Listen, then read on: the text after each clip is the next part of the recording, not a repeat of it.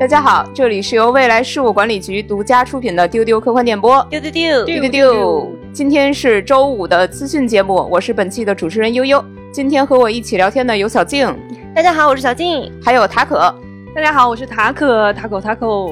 塔可是我们新任的宝藏主播啊，他的出道作是我们最近的一期，叫做《少年漫的中国气质》，一人之下全方位入坑指南，也特别给大家推荐这一期，点击就听我们塔可老师的模仿秀。所以在聊最近的资讯之前，先分享一下我们都看了些什么啊。我最近在看那个 HBO 出的新剧叫《拾荒者统治》，这个剧我实在是太喜欢了，以至于我都舍不得一次给看完，我现在才看到第三集。这个我已经看完了。有很多人说这个片子它是很有莱姆的风格，我觉得是有一点的，但是有一些人说它就是跟无敌号非常的像，看了无敌号就不用看这个了，这个是我是绝对不同意的。它跟莱姆的无敌号其实怎么说呢，就是气质上可能有相似的地方，但是他们想表达的这个核心的观点以及它最终呈现出来的这个风格是完全不一样的。这两个作品里边都有一个未知的荒芜的星球，无敌号里边的这个外星球，它上面的这些生物实际上是外星文明已经离开了之后留下来的一些机械生物。对，他们也会有这种自组织性，也会对来客发起攻击，但他们其实是没有目的性的，没有真正的目的性，它是没有智慧的。但是我们可以看到在拾荒者统治里的这个外星球上面，它其实是一整套的生态体系，就是我看它的时候有一点点像是看山海经动画的那种感觉，就是也可以想象它是一个上古的地球，或者是一个平行世界的地球，就总之是你那个地球人在那上面也能够呼吸，也能够生活，但是它整个的生态都是跟地球完全不同的。我感受到的不同就是我觉得无敌号是对人类中心主义的一种讽刺，是就他的名字叫无敌号嘛，就是往那儿一戳，他明明对这个星球一无所知，但是他敢宣称自己是无敌的。而且当他们遇到这个外星生物的袭击的时候，他们第一反应就是他们一定是想灭我们的，他一定是看我们是非常有威胁性的，其实在那些生物的眼里他们什么都不是。但是拾荒者统治里边，我就觉得这个创作者他好像更把所有的生物都放在一个平等的位置上，这些误入其中的人类也并没有把自己看得好像更加的智慧，他们也是试图去了解这个外星球的一些规则，试图去找到这个方法能够与他相处，能够在这个完全陌生的环境里幸存下来。也就是说其实比起像莱姆所强调的去人类中心主义来说，这个拾荒者统治它其实更接近于一个第一次接触类的这么一个作品。对对对，其实我看这个拾荒者统治的时候最吸引我的是那些配音的那个音效啊，音乐对的，还有演员的那个配音，在晚上睡觉之前很安静的情况下，你去听那个稀稀疏疏的声音，真的觉得很舒服。而且这个让我想起来很久之前我看过的一篇短篇小说，是收录在《沙王》一个小说集里面的一篇，叫做《两条小径交汇之处》。作者是俄国的作家，发表于1973年，大家有兴趣可以在微信读书上可以看到。这个小说里面写到一个像植物一样的生物，它叫做曼格。曼格这个生物呢，它们是长着一个小小的帆，然后它的触角可以扎进地里吸收盐分来生存，然后当星球刮起飓风的时候，它们必须要集体迁移。然后人类的这个探险队进入到这个星球的时候，并不知道曼格是一个什么东西，在人类的眼里它们只是一群灌木丛。突然之间这个曼格对人类发起攻击，拿它当做自己以往遇到的一个天敌。突然之间这些曼格把人类探险队的像卡车一样的这个地形车举了起来，让人类无法动弹。然后人类拿起武器下去要去烧毁这些植物的时候，这些植物又抱住人类的腿，就把这些人跟车都悬空起来，两者就完全不是一个打法。然后这个作者呢，就以一个第三者，一个客观的视角，一会儿以曼格的视角来写写他们怎么要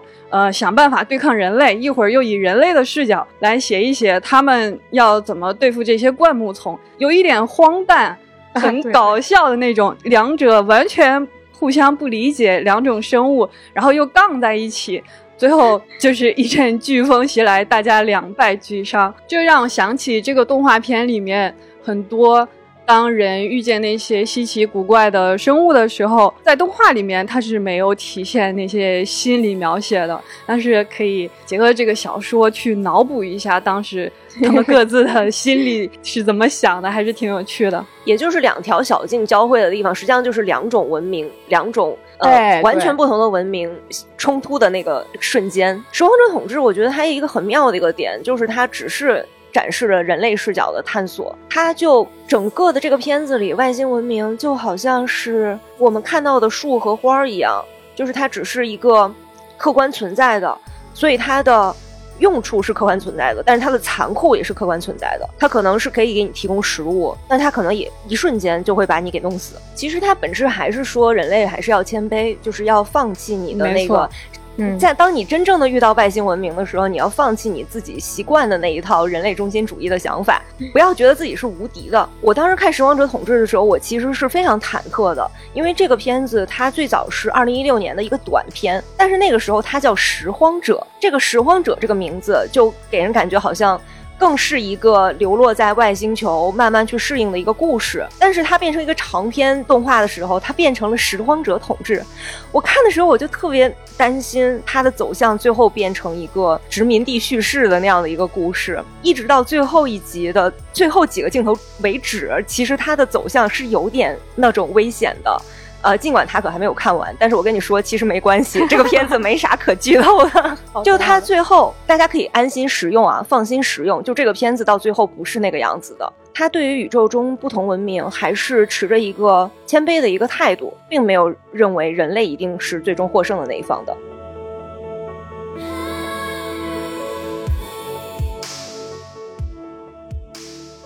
那悠悠最近还在打游戏吗？啊，对，还在打。我最近试图研究一个很古早的游戏，叫做《时空幻境》。它这个游戏基本玩法就跟马里奥差不多，其实你就是攀爬跳跃，然后你用那种踩着蘑菇的方式去打怪，你的目的是救出公主，这个即视感。所以也是 Switch 平台的吗？不是的，这游戏它是08年，所以当时就是在模拟器上玩，它那个美术风格也特别古早。但是它有一个很迷人的点，就在于它有一个时间回溯的玩法，就你必须得把脑洞给打开，你去灵活的去操纵这个时间快进慢进，或者是倒流，你去解开这个关卡。就刚才我说我试图研究这个游戏，因为这个游戏它文本和剧情非常的庞大，非常的深邃，它有一种终极问题的思考在里边，就是它的那个剧情都以隐喻的方式去呈现，我很难想清楚到底讲的是什么，就可能每个人都有自己的看法。有一种很流行的解读是，这整个故事实际上讲的是曼哈顿计划，我们玩家扮演的那个类似于马里奥的主人公，他是其中的一位关键的科学家，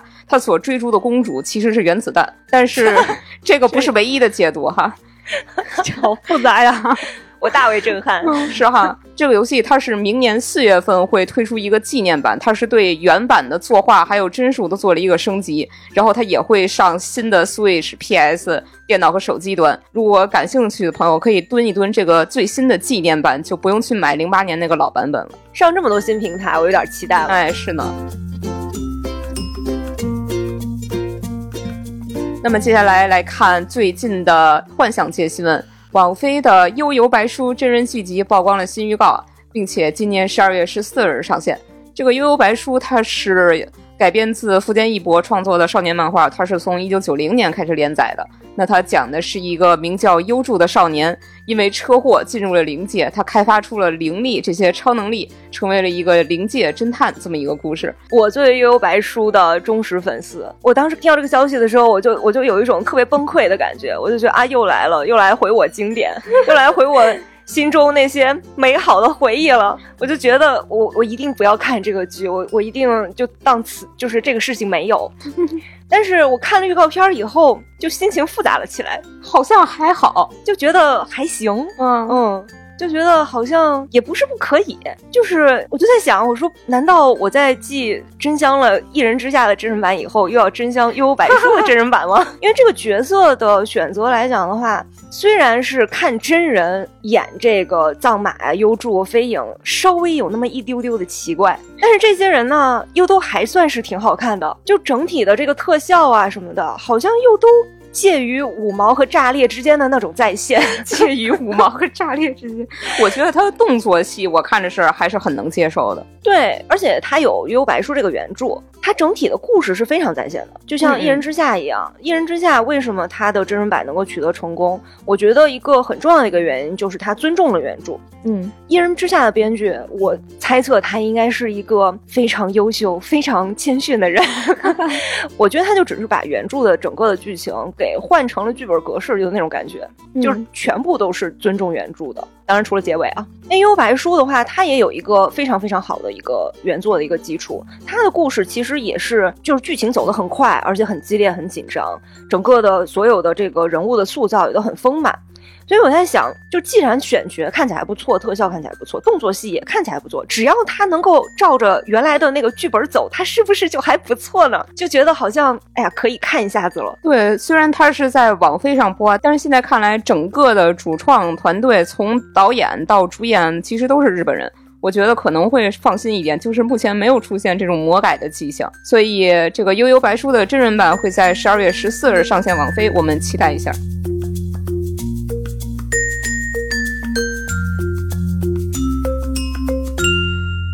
下一个新闻也是与网飞的动漫有关，网飞宣布推出《终结者》日本动画剧集，这个是共8集，它是由 Production I.G 打造。那么马森·汤姆林会担任执行制作人和编剧，他是2021年蝙蝠侠电影的编剧。这个故事是说1997年AI 天网获得了自我意识，那么到了2022年，人机大战已经持续了数十年，一个士兵他被送到了1997年去保护一个科学家，那这个科学家他正在研究全新的 AI 系统来对付天网，那同时天网派来的刺客也接踵而至，这样一个故事。我们已经看到了很多漫画动画改成真人版的这种例子，现在看到了一个真人电影改成动画剧集的一个、哎、对这种神奇的一个操作。而且我很好奇它改成动画之后它的画风是什么样的，是像蜘蛛侠平行宇宙那种充满现代感，还是说有一点点现实感的那种像人狼和攻壳系列的这种风格？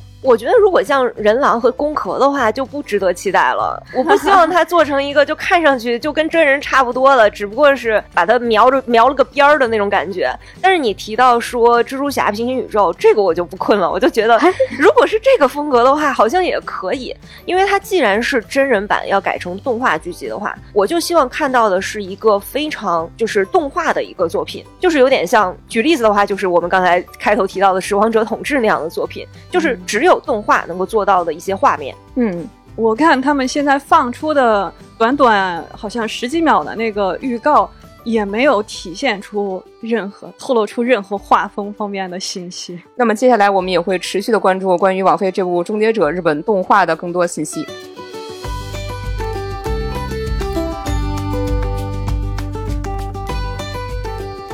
下一个新闻也是关于网飞的动画，这个动画电影《奥特曼崛起》发布了预告和剧照，它是2024年开播。这一作会由香农·廷德尔来指导和编剧，它是《魔弦传说》的指导，那远古和工业光魔去联合制作。这个故事它是讲述一位棒球巨星叫做佐藤健，他继承了奥特曼的衣钵，他在打败了一个怪兽之后呢，被迫去抚养这个怪兽的孩子，一个小怪兽，他还要努力的去平衡工作和新手爸爸的角色，去处理与疏远的父亲的关系。其实我看那个预告的时候，我第一次有了想看奥特曼的冲动，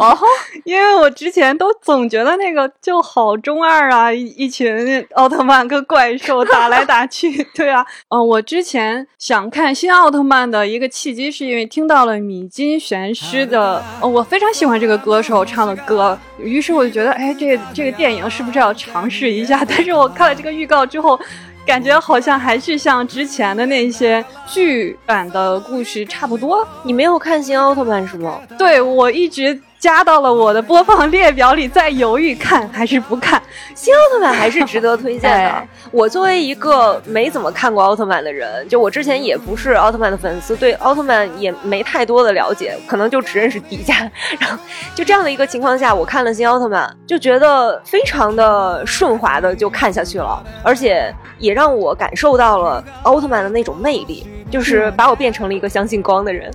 就是你们刚才说新奥特曼，其实我看预告我很喜欢那个画风，他的奥特曼那个身形他做的很流畅很修长，是有一点新奥的那个感觉的。我确实对这个片子最大的担心还是来自于对剧情的担心。对，我整个的看了一下他的这个简介，这个故事就是用一个我们很不高兴用的一个方法来说的话，就是套了一个奥特曼外壳的美式家庭剧。我觉得这个故事它不必要是奥特曼吧，这个爸爸他有什么必要一定要是奥特曼呢？他是个律师，他是个什么会计，或者他是个什么工作的人，好像他是个警察都可以啊，为什么他一定要是奥特曼呢？但其实我还是想找补一下啊，就是他的联合制作人是远古和工业光魔，这两个名字从来没有让我失望过，所以我现在说心情是喜忧参半，我们就期待一下它上映之后会是怎样一个效果吧。来看梦工厂的新片《猎户与黑暗》发布了首支预告。这个片子它是有一本同名的畅销童书改编的，它讲的是有一个小朋友特别的胆小，特别焦虑，他害怕很多事情，尤其是怕黑。有一天黑就变成了一个具象化的怪兽一样的存在，把他给带走了。黑觉得只要让小朋友观摩一晚上自己的工作，他就会明白黑暗其实没有什么可怕的，他必须得学会拥抱内心的恐惧。编剧啊，查理·考夫曼是一个我很期待的作者，他之前有编剧过成为约翰·马尔科维奇，还有爱爱内含光。我觉得这个编剧是一个可以给人一个奇异惊喜的人，我很期待他在一个梦工厂的童话故事里会给我们一些什么样的惊喜。你们知道我看到这个故事第一反应是什么吗？什么？这不就是神秘博士吗？啊，就是神秘博士里边有一集是跟这个很相似，他也是讲一个小朋友啥都害怕，然后他害怕的东西全都变成了现实，最后这个小朋友就选择直面自己的恐惧，一切恢复了正常。这集编剧是我最喜欢的给老师 Mark Gatiss， 我很喜欢的点在于他是去正视小孩的恐惧这件事儿的，就是他没有用大人的态度去说啊，你小孩就瞎想，这个有什么可怕的，他会承认说这个确实非常可怕，你的恐惧是真实的，然后再告诉你说你应该怎样去面对它。我觉得这个是一个创作者他非常真诚的态度。你这一说突然勾起了我好多童年的恐惧回忆。真的很希望有更多这样的作品出现在我们的生活里面。最近新版的加菲猫电影也发布了一个预告，并且它会定档在2024年5月24日北美上映。这个新电影它是一个纯 CG 的 3D 动画，它讲的是加菲猫和失散多年的父亲叫做维克意外的重逢了，他作为一个养尊处优惯了的家猫，就要被迫去街头开启一个新冒险，这样一个故事。我看这个预告眼睛看到的只有这个小加菲。哎，太可爱了，太可爱了。因为以前对加菲的印象是一个油腻的大胖猫。就是他让我看到就是每一个那样的人可能都有这么可爱的小时候。对，这样的大胖猫也曾经有小小的无助的站在垃圾桶那里等着别人去拯救他的年代呢。这个预告一开头就是小小的加菲猫在街头流浪特别可怜，然后他遇到了孤独的人类乔恩，然后他就装模作样5分钟，荣华富贵一辈子。对，他就被乔恩给收养了，然后每天的任务就是把所有的食物都给炫干净，终于长成了我们熟悉的那个非常油腻的大橘的形象。你说这个让我想起了我前阵子看了《穿靴子的猫》，它也是那种就是在人前装可爱，然后背后有很多心机的那种。啊，他有一个特别贱萌的感觉，他有一个特别经典的表情包，就是那个星星眼那个，难以拒绝。是的，那你们有没有觉得在 3D 的动画里面出现这种毛茸茸的形象，就有一种特别的吸引力？我每次看到的时候我就会赞美一下人类科技居然能够以这么大的就是还原度还原那种毛茸茸的那种手感，就看着你看着那个小加菲你就想过去撸撸它。是的，就它会给你营造一个十分有沉浸感的一个梦幻世界，它跟二维的可能跟真人版的感觉都不一样。比如说像怪物公司雄狮少年里面的那个狮毛我都很想摸一摸包括还有青春变形记里面的那个红色的小熊猫都非常可爱。但是也有一个翻车的例子，就是皮卡丘真人版哦，因为所有人都觉得皮卡丘的材质它不应该是毛茸茸的，但是皮卡丘真人版的原那个皮卡丘它是整个就是一个毛茸茸的一个状态。确实哦，你想象一下机器猫长一身毛是是，对对对，就是这个感觉我刚刚想到这些 3D 版毛茸茸的这些 IP 形象好像都是国外的一些动画出现的，我在想我们小时候看过的这种有没有可能也衍生出来一些 3D 毛茸茸的比如说黑猫警长。哇你们想不想看、哦、如果拍一个高快一点，拍一个黑猫警长无间道好期待啊，已经想看了，感兴趣。那我补充一个半冷不热知识，你们知道黑猫警长的名字叫什么吗？啊，叫咪咪啊！哦，这个我知道，这个我知道，黑猫警长叫咪咪，我要看到咪咪。那我们就期待这个毛茸茸的加菲猫以及我们幻想当中的黑猫警长都能够早日上映。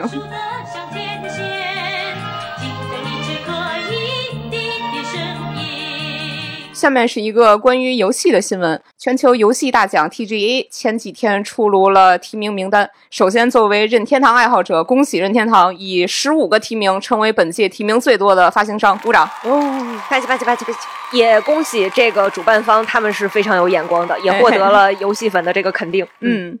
像我们主播都非常喜欢的塞尔达传说王国之泪获得了5个提名，也包括年度游戏，它要跟今年最受瞩目的博德之门3去对打，这个战况还是很激烈的。那么博德之门3是和心灵杀手2并列成为了今年提名数最多的两款游戏，他们都有8个提名。像年度最受期待游戏里有黑帝斯2和星球大战亡命徒，我作为一个星球大战粉毫不犹豫的先压黑帝斯，这是我玩过的最好玩的文本最丰富的肉鸽游戏，所以这个第2部续作已经等不及了。还看到最后生还者提名了最佳影视改编，这个是实至名归。我虽然没有玩过这个游戏，但我先看了剧觉得它非常好看，然后我身边的朋友有一些玩过这个游戏的跟我说，其实10年前游戏的剧情就已经很完整了。嗯，于是我在 B 站翻到了某游戏博主的游戏视频，我把整个游戏从头到尾是怎么玩的也看了一遍。哦，你是云玩的？对，没错。我就想对比一下这个剧的改编跟原游戏的剧情有哪些异同，结果我发现就是原来游戏好的部分，这个编剧真的是一点没有浪费，全部都吸收进来了。上一次让我有这种感觉作品还是独行月球，最后生还者的这个改编真的是做得非常非常的好。嗯，不管是你是玩过这个游戏对它有很深的感情，还是没有玩过的人都可以从这个剧情里边得到非常多的感动和快乐，很推荐大家去看这个剧，也推荐大家收听我们关于最后生还者的节目。我们这期节目的名字叫最好游戏影视改编已出现，最后生还者让我彻夜难眠。你就从这个标题你就能看出来我们当时看完了以后有多热爱这个片子，有多上头。那么恭喜所有的 TGA 提名者，我们期待12月7日举行的颁奖礼。